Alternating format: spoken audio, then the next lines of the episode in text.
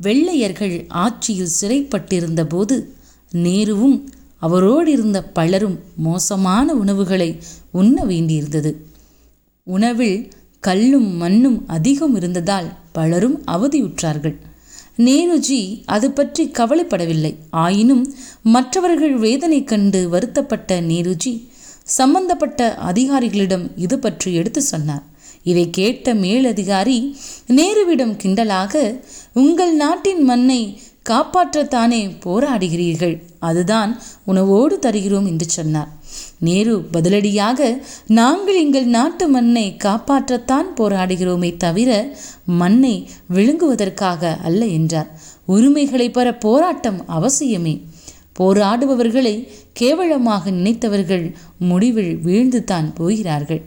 உண்மைக்காக போராடுவதுதான் வீரத்தில் உயர்ந்தது. மனிதர்கள் அன்பு செய்யவும் புரட்சி செய்யவும் பிறந்திருக்கிறார்கள்.